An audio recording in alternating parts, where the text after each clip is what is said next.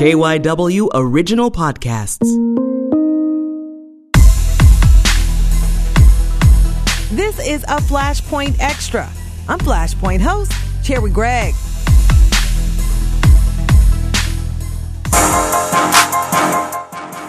Dr. Yusef Salaam was in Philadelphia this week for the 10th anniversary of the Pennsylvania Innocence Project.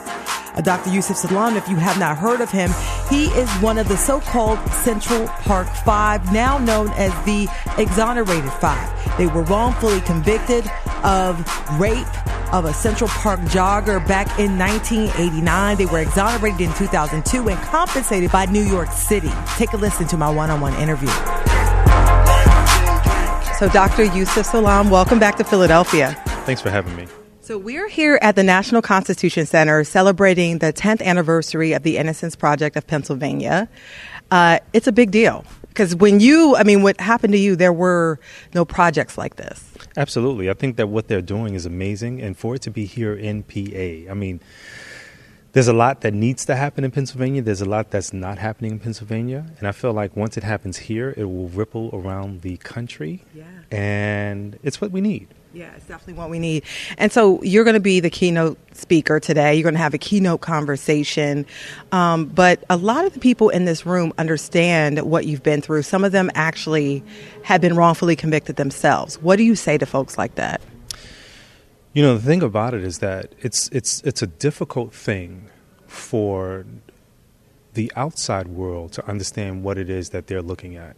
You know, a lot of us have been falling forward and trying to make something of ourselves and trying to put our lives back together. And of course, as you can imagine, it's the most difficult thing to do because no services are out there that makes us whole, right? There's one thing about making a person whole through compensation, but that doesn't even make a person whole. You need services. You have to look at people who have been run over by the spike wheels of justice and almost imagine that these are prisoners of, prisoners of war. And so when people come back from war, you at least make sure that they have a, a process that reacclimates them back into society so that they can become productive citizens.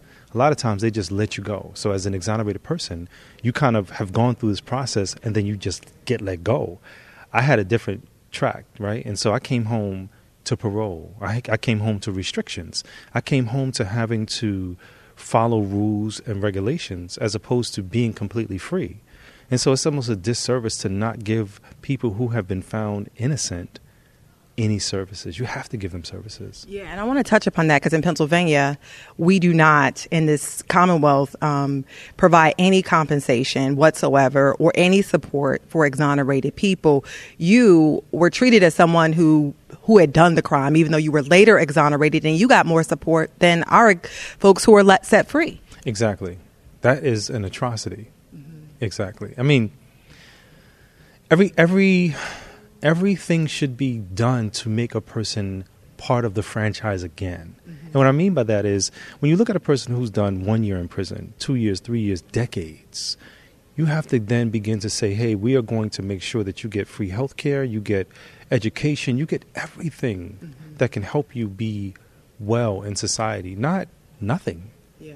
Because giving someone nothing causes them to it's almost like a double slap in the face. Yeah.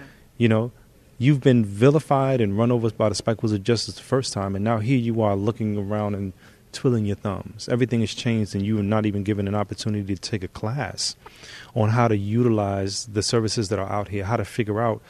You know, like in New York City, we we went from having tokens to Metro cards. Yeah. You know, and so that whole transition was like, what? What's that? How do I use that?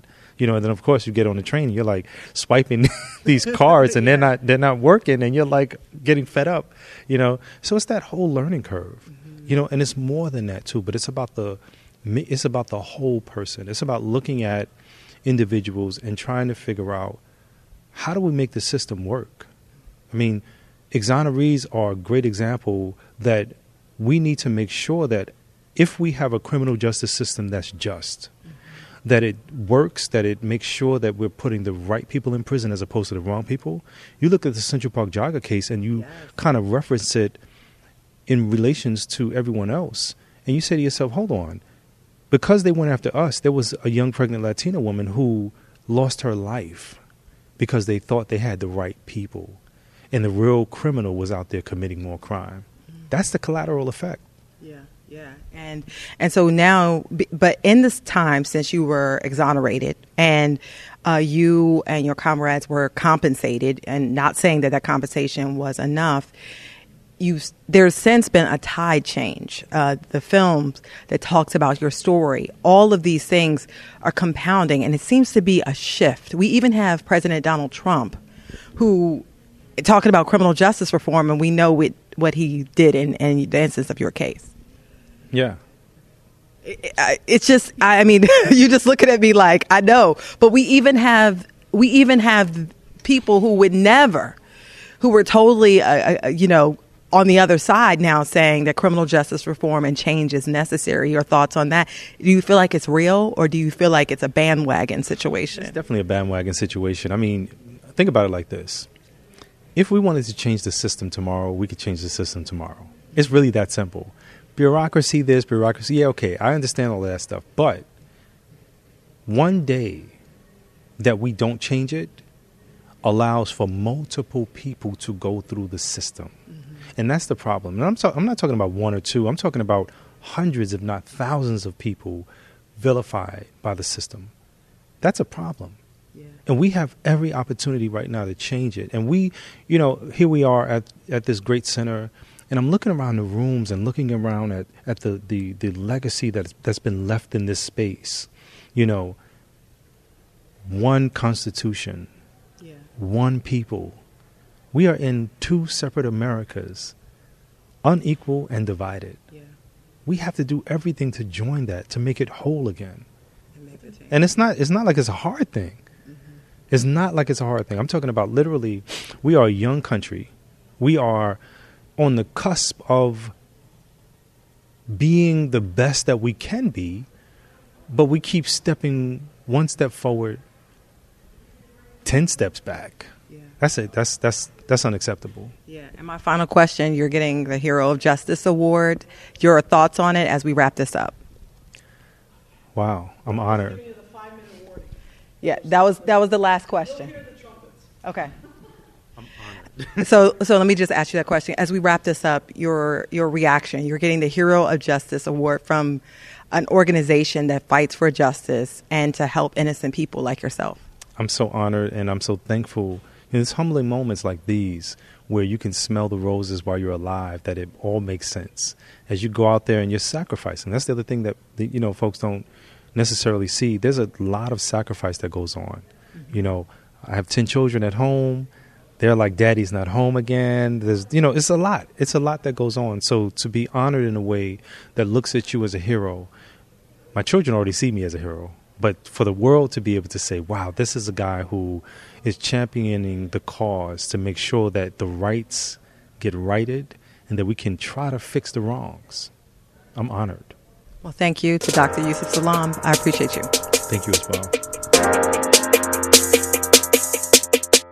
been a Flashpoint Extra. Flashpoint is KYW News Radio's weekly public affairs show. It airs every weekend on 1060 a.m. on your radio dial. And it comes on at 9.30 p.m. on Saturdays and Sunday morning at 8.30. So you can subscribe to the Flashpoint podcast for exclusive content like this extra. You can find us on the radio.com app, the Apple Podcast app, or any podcast flat, uh, platform. All you got to do is search Flashpoint KYW.